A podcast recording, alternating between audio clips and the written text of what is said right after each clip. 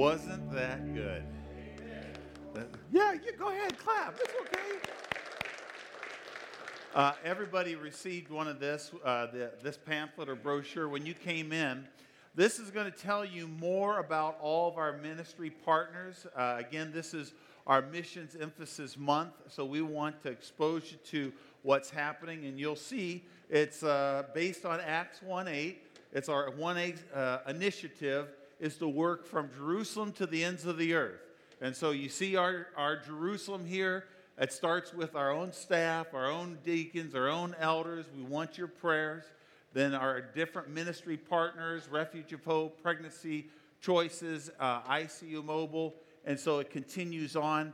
This is for your reading, it's for your prayer guide, it's for you to remember these individuals because they covet your prayers. And I want you to know those that are our missionaries, we hire them as extensions of Mission View. In the sense, when we support them, we are placing our hands upon them. We are saying, We believe in you as if you were our very own staff. We believe that you are a part of us, an extension of Mission View. And so we want you to go out and have freedom to do that work. So please pray for these individuals. Um, today we're going to be talking about being in awe of God and being specifically in awe of God's Word. But I want to, I want to bring a situation that I had and kind of make a parallel with it. A couple years ago, uh, there's a friend of mine, Bob Altvader. I asked him to teach me why, why all these NASCAR people are absolutely radical in what they do. I mean, they are absolutely nuts. A bunch of rednecks Okay, they just love this NASCAR stuff. Why in the world do people like this? Now, I asked Bob to teach us and to give us an opportunity to see it firsthand. I wanted a mission experience to the NASCAR world. And so Bob is in charge of the entire racing division for Goodyear. So he has, he has to go to all the races. And so he said, Well, Steve, uh, he had told me previous, previously to this, he says, I want to change your perspective on NASCAR. And the way that I'm going to do this is I got to get you and Leanne down to one of the races, and when you leave a race, you will be a believer. You will be a convert to, to NASCAR. I guarantee it.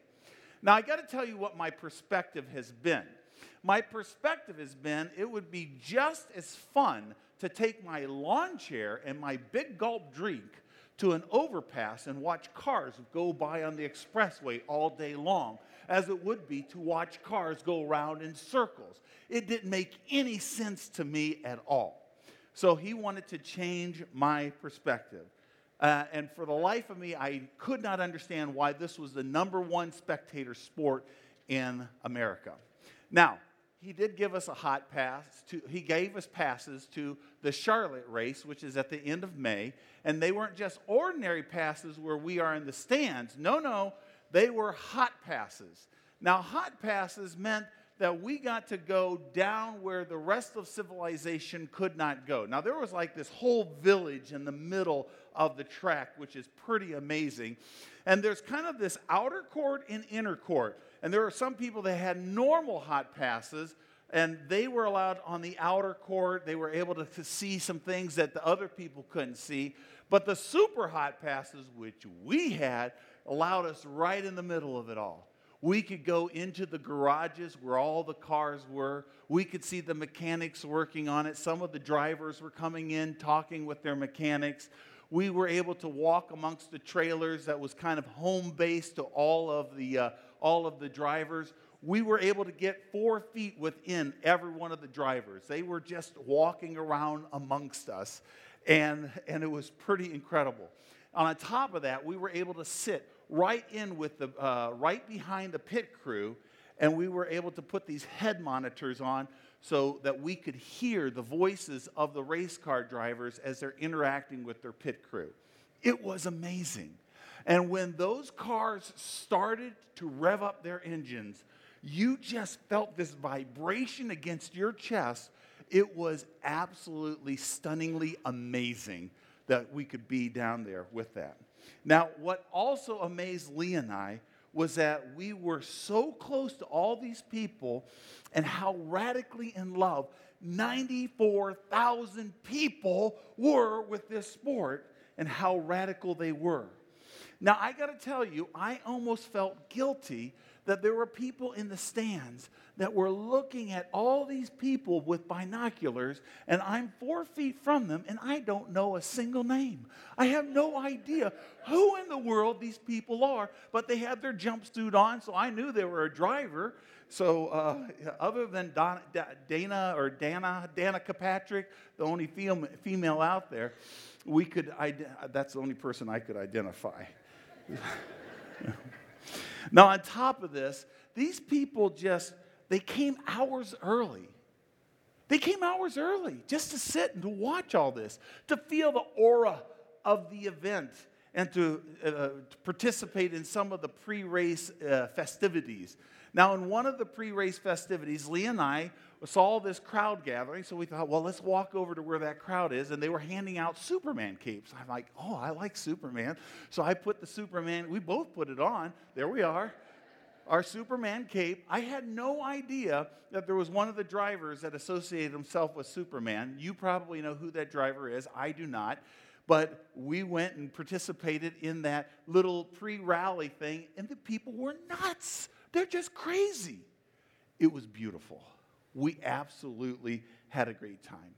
Now, Lee and I walked away from that event not being really NASCAR uh, fans. We didn't watch the Daytona 500, which was a couple weeks ago. But I will say we walked away with a greater appreciation. I think Bob accomplished something because he moved us a little bit closer down the road. Maybe someday we will be a NASCAR redneck fan, but someday is yet to come. But what I learned is this what I personally learned is that when people are in awe of something, it doesn't matter what it is, when they are in awe of something, they will pay any cost, they will show up early, and they will radically throw themselves into that thing that they are in awe of. Now, today, we're going to see that with the people of Israel. And it's really refreshing because for so many years they were in captivity. For so many years they were under the discipline of God. For so many years they were wayward with God. And yet they come together. They are now in, this, in, in Israel.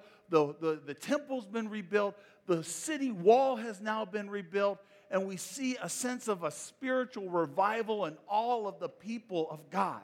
And what we see here is beautiful because they radically throw themselves in to everything about God and God's Word. And today we're going to look at how they were radically or awesome, they were in all of God in His Word, in their minds, in their hearts, in their actions. That's our outline. Let's pray that God would do something beautiful. Lord, I pray that as we look at your Word, I pray that you would remove any scales that are on our eyes. Help us to see ourselves in light of you.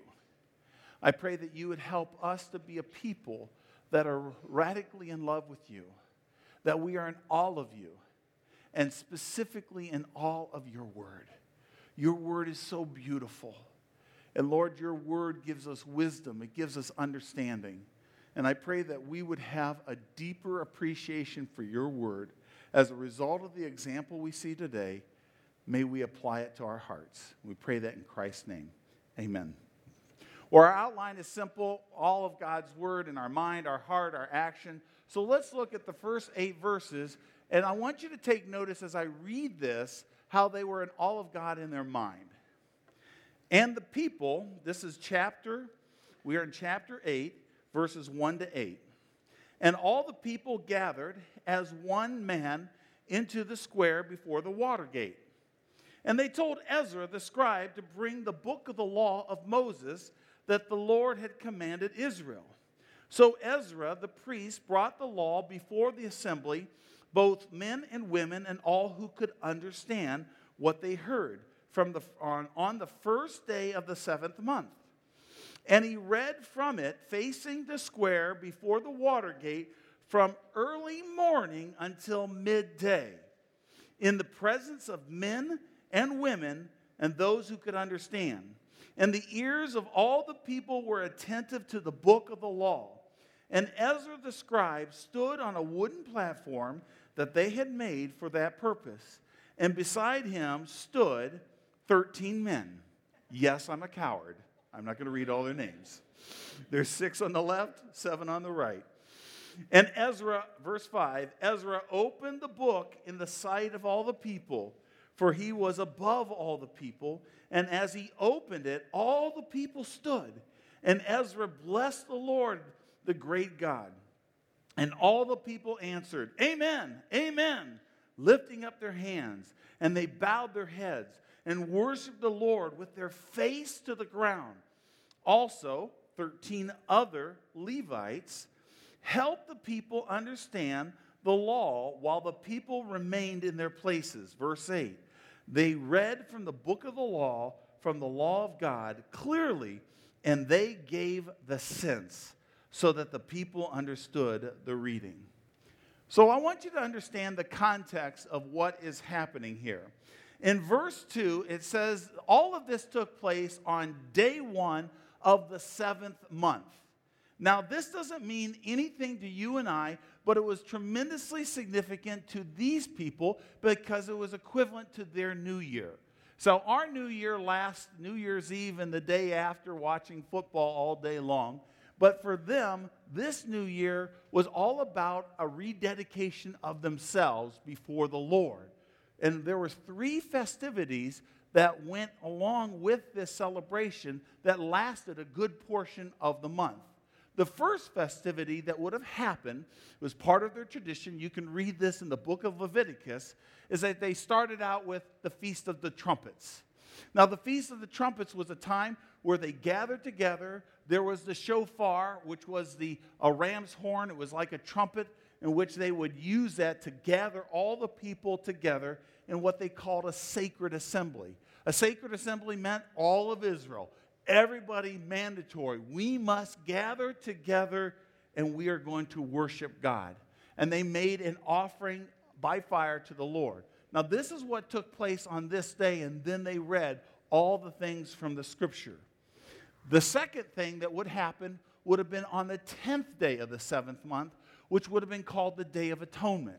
Now, on the Day of Atonement, this was actually a time of mourning. It was a time where they would reflect on their sin and their offenses and their grievance as a nation as an, and as an individual against God. And the high priest would sacrifice a bull. He would take the blood of that bull and he would go in on the mercy seat and spread the blood on the mercy seat. And this was, be a, this was a sacrifice on behalf of the nation of Israel. Then he would come out and there was two goats and one goat would be sacrificed for the people, but the other goat had a very significant meaning. It was called the scapegoat. He would place his hand upon that goat, and all the sins of the nation of Israel was to, in a sense, transfer symbolically to this goat, and they would release it into the wilderness. And it was a beautiful picture that God had forgiven their sins and had, He does not remember them anymore. He cast their sins from the east as far as the west, and the picture was that of forgiveness. Now, the third thing that they were to do in this month was the feast of Trump, was the feast of tabernacles. This was on the 15th day and the 20 to the 21st day. So we have the trumpets on the first day. We have the Day of Atonement on what day? 10th day. And from day 15 to day 21, it was the Feast of Tabernacles. They would have a sacred assembly, gather everyone together. Then everybody would go and build these little tent like huts to be kind of temporary shelters, symbolizing how the people of Israel had wandered through the wilderness for 40 years, and they were to commemorate that, and they were to make animal sacrifices all week long, and it was a celebration. They would eat meat, they would give gifts to one another. It was a beautiful celebration. This was all combined, all these events was to help them commemorate God in his past, in the presence, in the future, and for them to be completely in awe of God and, and to renew their relationship with Him. That's what God did to help them do that. Now, in this passage, I want to draw out two observations for you that we just read in these verses. First of all, the people had a hunger. Did you see that? The people had a hunger for God's word. Notice that the people took the initiative to gather as one man in the square. They gathered together as one man in that area. And they gathered at the Watergate. Now, the Watergate is pretty sim- symbol, uh, uh, significant. Watergate to us means something totally different. It was Nixon, it was back in the 60s. This Watergate was much better. See, the Watergate was the place where they entered to get their bathing water. They gathered that water and, and they would be physically clean. They met at the Watergate this day so that they could read the Word of God, so that there could be, in a sense, a spiritual cleansing. Of course, that's what Ephesians 5 tells us that God's wor- wor- Word does. He says we are to be washed with the water of God's Word. And so this is what they were doing on that day. But notice also that the people told Ezra, it would be like you saying, Pastor Steve, you need to preach longer the Word of God. In fact, six hours would be awesome. Now, I know none of you are going to do that after this service, but they told Ezra that they were to bring the book of, the, uh, of Moses, which was the Pentateuch, which was the first five books of the Bible, of the Old Testament. Now, in order to facilitate the reading of a lot of this of, uh, from this book, they had to build up a platform so Ezra, the teacher of the law, could be seen and could be heard. And the way that it was built, it faced the gates and the wall, so the people were in between, and so the gates and the wall, in a sense, became a sound barrier so that people could hear. Now, what an incredible experience this had to be for Ezra and Nehemiah to look out and to see over 50,000 people that were gathered with, as, with one heart, with one mind, in order to hear the Word of God. And it says that they were attentive from morning to midday, which was about six hours. Pretty amazing. Our attention spans are not that long. I realize that. We won't go six hours today. Notice how responsive the people were, though. As soon as Ezra opened the Word of God, the people spontaneously stood up in respect for God's Word. When Ezra blessed God, the people erupted with an amen. Amen. Let it be. Let it be. That's what amen means. I agree with it. The people threw themselves into the worship experience. They lifted their hands. They bowed their heads. They threw themselves down on the ground in worship of God. What an amazing thing that took place here. Now, we also see in verse 7 that these Levites were spread out amongst them. So evidently, Ezra took some time off from reading and they would explain so that they could have understanding of what was being read. So the first thing is that they had a hunger for God's word. But look at the other thing. The other point I want to bring out is that these people strive to understand God's word. Why is that important? Because understanding is the gateway for impact. Have you thought about that? Understanding is the gateway for impact. Warren Wiersbe once said this God's word must be understood before it can enter the heart and release its life changing power. That's exactly what Paul was talking about in Romans 10 17 when he said, So faith comes by hearing, and hearing by what? The Word of God. Because this Word has to come through understanding. Do you realize that this is not a magic book?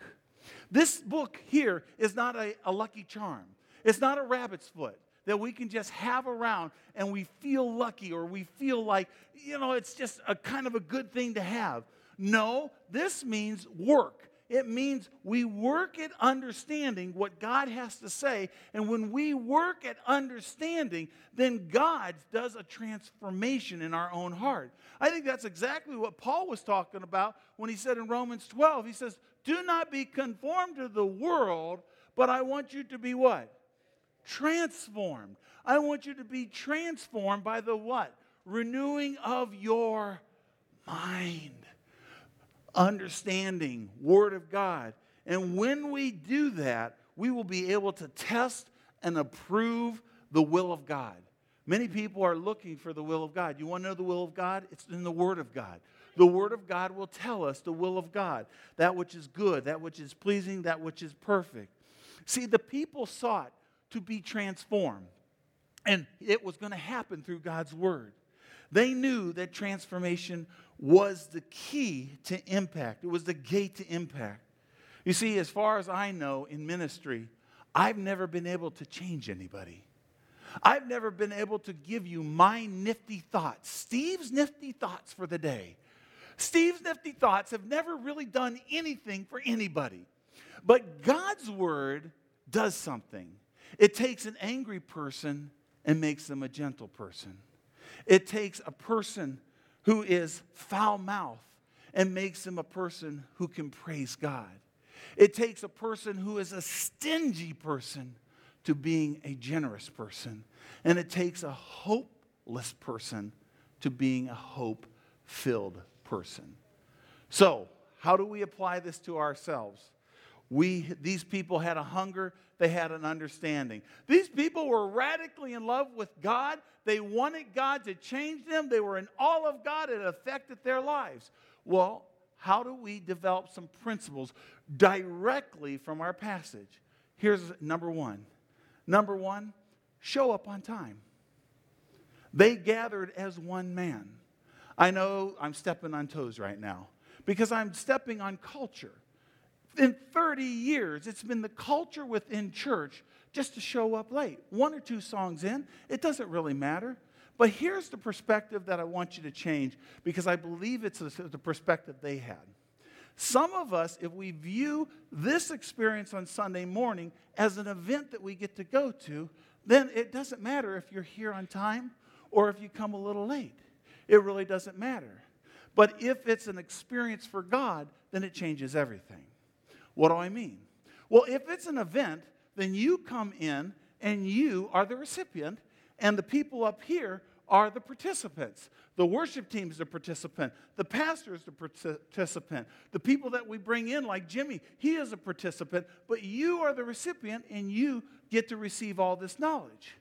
That's if it's an event. But if it is an experience for God, then we all come in as participants. We all come in as worshipers. And when we come in together, we sing together and we worship God, our great God. And we don't want to miss a single song because we get a chance to ascribe glory to God's name. That's what the psalm says. Ascribe to the Lord the glory due to his name. Worship the Lord in his holy array.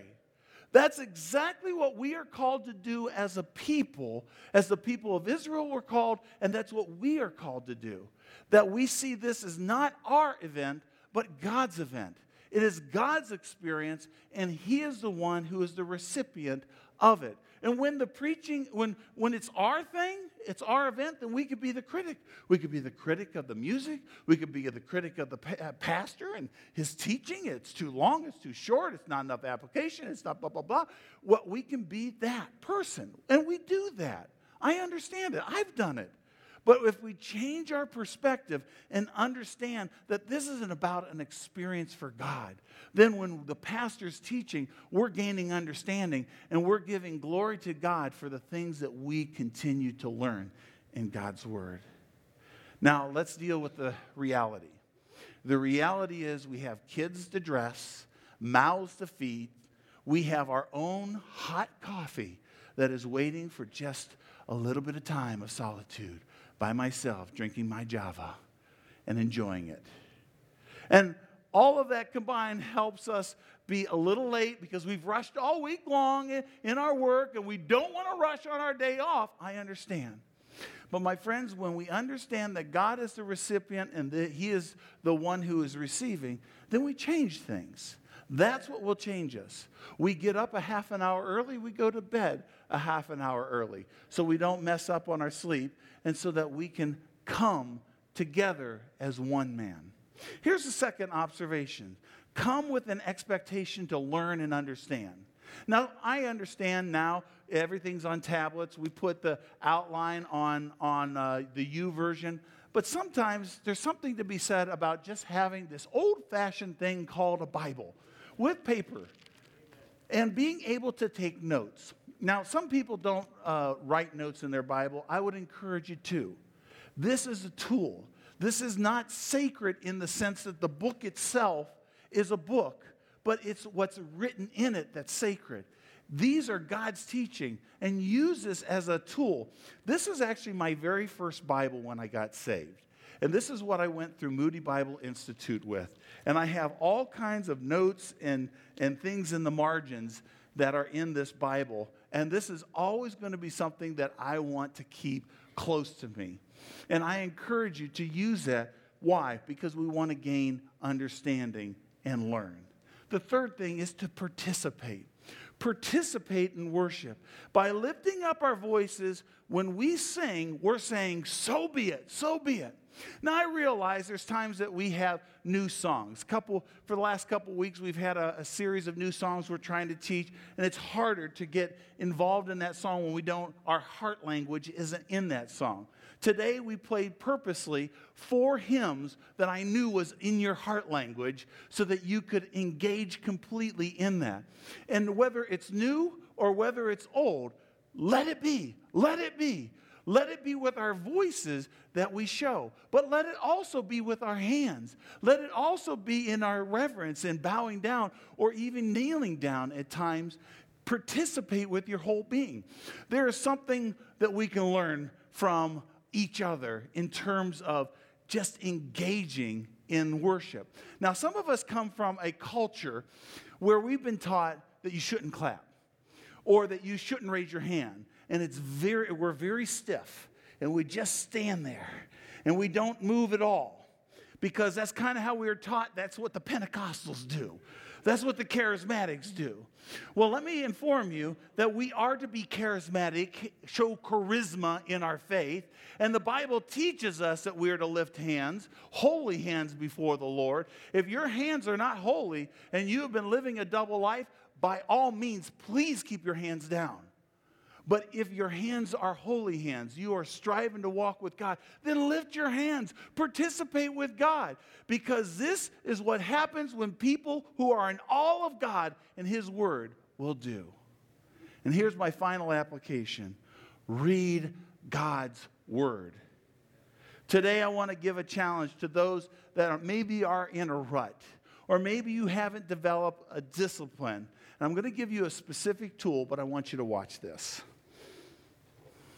that the Bible is long and for many people an intimidating book. But we believe that the entire thing is telling one unified story that leads us to Jesus. And so we want to help you learn how to read the Bible as you actually read through the entire thing for yourself. So the Read Scripture experience is, first of all, a reading plan that has broken up the story of the Bible into 16 chapters. Now, we've rearranged the order of some of the books to help you see how this overall story works and how each book contributes to it. So we begin with creation of the world and the fall of humanity which leads to God's covenant promises to Abraham and his family, the people of Israel. Then you come to God's rescue of Israel in the Exodus from Egypt, which is followed by the covenant God makes with them at Mount Sinai. From there, God leads Israel through the wilderness and then into the promised land, where Israel grows into a nation and breaks the covenant. And so this flows into the rise and the fall of Israel's kingdom, which ends with Israel being exiled from the land. Now, the story pauses right here, and you'll read through the poetry of the prophets who lived before Israel's exile, and also of the wisdom writings that reflect on this part of the story as well. After this, the story will pick up again, and you'll read the writings of the prophets who lived during the exile, then about the return of Israel from exile, and the writings of the prophets who lived after the exile. You'll conclude the Old Testament with the book of Chronicles. It's a summary of the story so far and how it all points forward to Jesus. And finally, we come to Jesus himself and his announcement of the kingdom of God, which is then followed by the letters of the apostles to the people of Jesus' kingdom. Finally, we'll conclude the entire biblical story with the revelation, a poetic vision of Jesus' return and the healing of all creation. Now, each of these 16 chapters has a number of reading sessions it will take to complete it. Some of these are shorter, others are longer. And if you take just 15 to 20 minutes a day to complete each session, you'll be able to read through the entire Bible in less than a year. Now, even with this map, many books of the Bible are really confusing. It's very easy to get lost. And so when you start each new book of the Bible, you'll be able to watch a short video that lays out that book's structure and flow of thought, and it'll give you tips about what kinds of things to look for as you read. But also, every book contributes to the overall story of the Bible as well. And so, we'll have theme videos placed at strategic points in the reading plan to help you see how the part of the Bible you're reading at the moment fits into that larger story. Finally, each day's reading session includes a psalm because we believe that reading the Bible is not just an intellectual experience, but also spiritual. And so we invite you to take the year to develop the daily habit of praying through the Psalms. And by the end of the year, you'll have prayed through the whole book of Psalms two and a half times. Our hope is that the Read Scripture experience will help you read through the entire Bible with greater understanding than you ever have before, so you can see for yourself the beauty and the wisdom of this ancient story that points us to Jesus. Now, what they've done is they've developed an app, and so there's four things I want you to do. Is number one, download. It's called Read Scripture app. Uh, it is right on my on my uh, phone here. And when it pulls up, it will give you your reading plan, and you just hit that for the day, and you read it, and then you pray through that psalm. If there's a video in there, it's already integrated within the app. And so you can watch that app, and it's an educational experience. So, number one, download Read Scripture app. Number two, commit to 20 minutes a day. 20 minutes a day, we do a lot of things. We waste a lot of time, more than 20 minutes. And I think we can, if we're re upping our dedication to God's Word, we can do that. And number three is try, try, to stay on track. Now, you may get off track. You might miss a day or two in a week. If you finish in 14 months instead of 12 months, who cares? At least you've finished. Try to stay on track, but uh, keep working through it. And then finally, find somebody to do it with. So having an accountability partner is what will help you stick through your commitment in this. This is what it means to be in awe of God's word in our mind. But let's talk about in our heart. Let's move on in our passage. Look at verse 19 to 21 or 12, 19 to 12. And Nehemiah, who was the governor, and Ezra the priest and scribe, and the Levites who taught the people, said to the people, this day is holy to the Lord your God. Do not mourn or weep. For all the people wept as they heard the word of the law. Then he said to them, Go your way, eat the fat and drink sweet wine, and send portions to anyone who has nothing ready. For this day is holy to the Lord, and do not be grieved. For the joy of the Lord is your strength. So the Levites calmed all the people, saying, Be quiet, for this day is holy, do not be grieved. And all the people went their way to eat and drink and send portions and to make great rejoicing, because they had understood the words that were declared to them. Now, what might be a little confusing to you and I is that Nehemiah and the Levites say, Do not mourn, do not weep but instead they say you are to rejoice. Well, why is that? You see, in the very next section that we're about to read, they're going to talk about the feast of the, or the, of the booths. And when does the feast of the booth take place? This is a little quiz. Day 15 through 21. So keep that in mind. So, in other words, what is happening in chapter 8 isn't all happening in one day, it's over a period of time. And so, evidently, they are about to move into the Feast of the Booths. And we're going to read that in a moment. Now, if they were, they're just about to move into the Feast of the Booths, what was the second event that took place? The Day of Atonement on day 10. Now, what was the purpose of the Day of Atonement? This is a quiz. They were to reflect on their sin. They were to reflect on how they have grieved God. And God was to make a sacrifice. And then the goat goes off into what? The wilderness. And there's a picture of what? Forgiveness. So the time of mourning is evidently over. And Nehemiah is saying, guys, listen. I want to encourage you to accept God's forgiveness and let go of the past mistakes that you have made.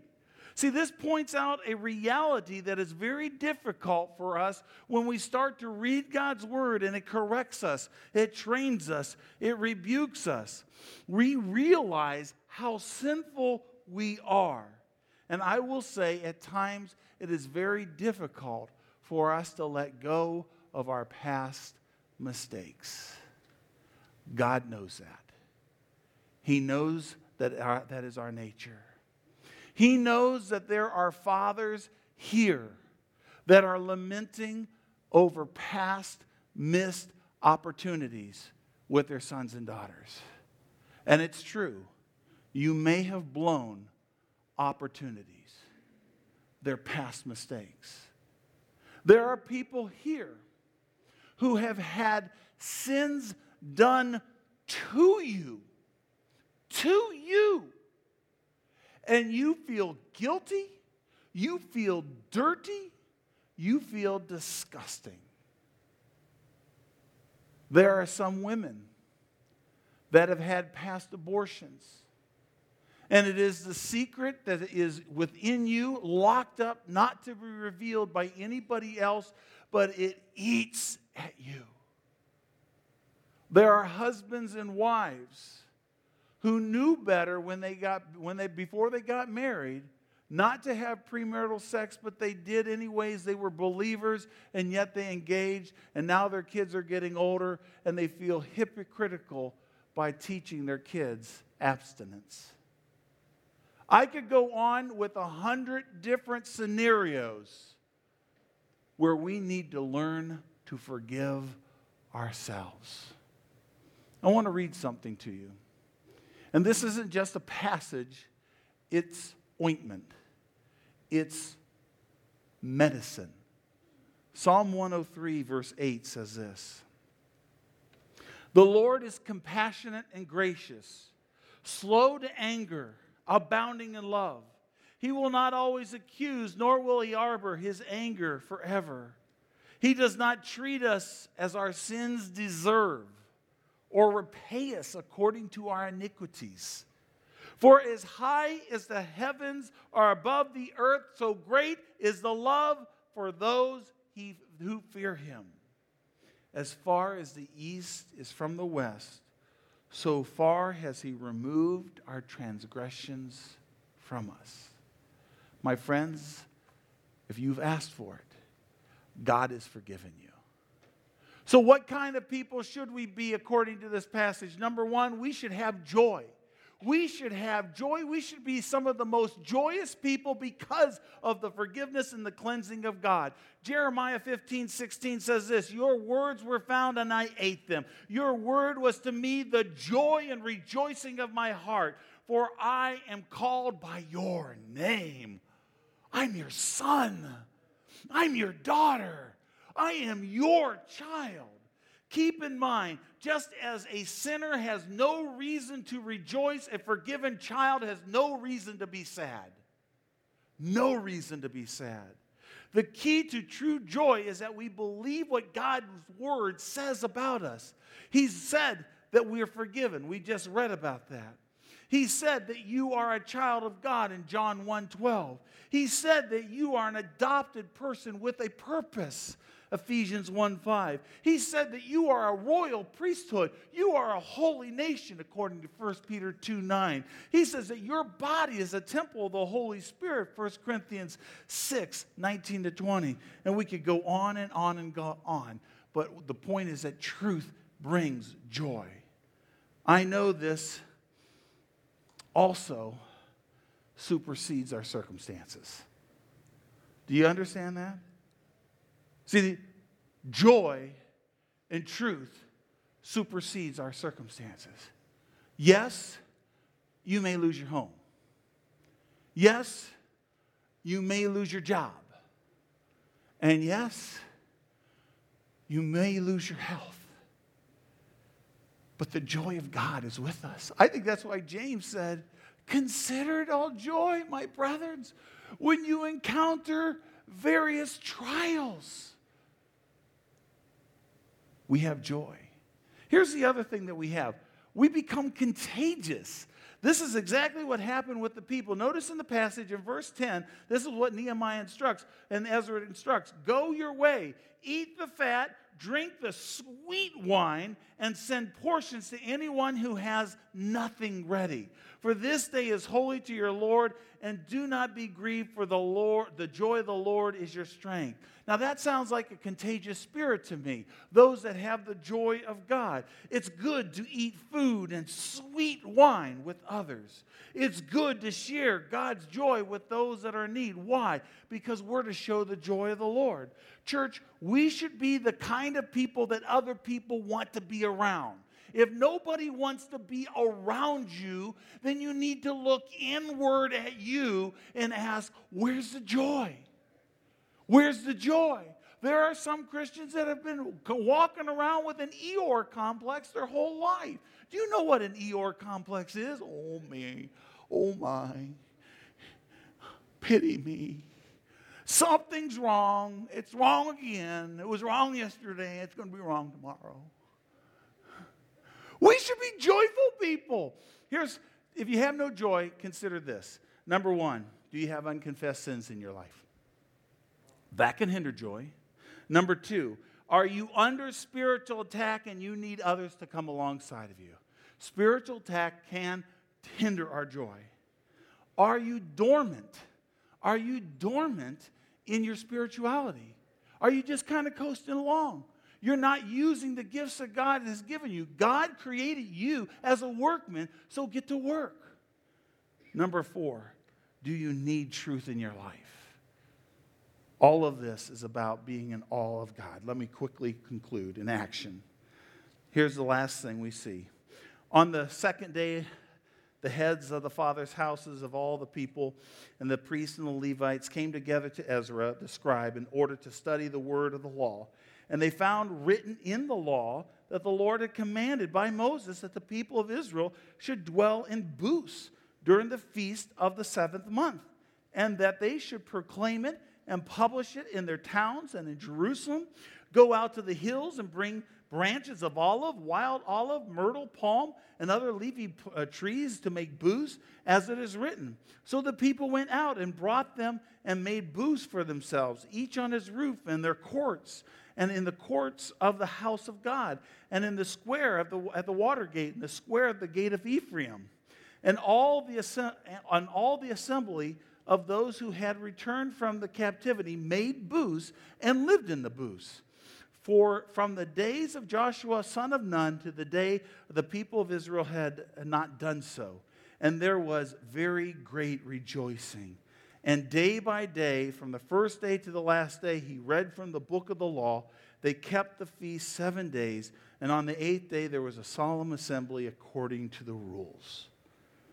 See, what we see here is the people are rediscovering a command that they had forgotten about, that they had not written. They didn't have a copy of the Torah in their hand, they didn't carry it around in their phone, they couldn't pull it up multiple ways. They had to have it read to them because there was only a few copies of it. And so it was easy for them to forget. So they realized after the Day of Atonement that there was this thing called the Feast of the tabernacles of the, of the booths. And this was a time for them to build these temporary booths to remind them of the people of Israel, how they'd been out in the wilderness. And it was a kind of sounds like tent camping to us. Now, for some of you, if I say tent camping, that sounds really, really good. For other of us, uh, I'm going to guess, Randy, I'm going to guess tent camping is not your thing. Well, maybe. Okay, maybe it is.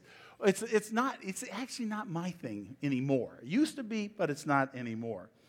But it was for them a remembrance. It was remembrance as a nation of how good they have it now and how bad they had it before. And yet, even though they had it bad in the wilderness, God provided for every one of their needs. And so, this was meant to be a celebration, to commemorate the goodness of God to celebrate all that God has done and given us. So, how do we apply this in our life? Well, first of all, we need to read the Word of God to see what we've been missing, see what we need to be obedient in. And when you are obedient in that thing, I can't dictate that for you. I believe God will give you joy. But here's something that we can do as a church. I want to encourage you over the next four years, we're going to be doing something in Guatemala. It's going to be a very important work. And as we take many trips down there, I want to encourage you over the next four years to go on one of the trips because I believe it will transform your life. See it as your feast of tabernacles. We will live in temporary shelter. We will work with the poor and the needy. And we will realize how much God has blessed us with. And when we come back, we will be eager to share our faith. So, as we conclude today, it's all about being in all of God's Word. And so, what I want to do is, I want us as an altar call for the entire church to re up our dedication to God's Word. So, I'm going to encourage you to stand now.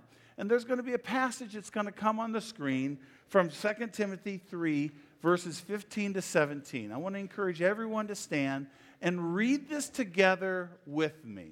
Read it with me if you believe it. Let's read together. There's nothing like the written word of God for showing you the way to salvation through faith in Christ Jesus. Every part of Scripture is God breathed and useful one way or another, showing us truth, exposing our rebellion, correcting our mistakes training us to live God's way.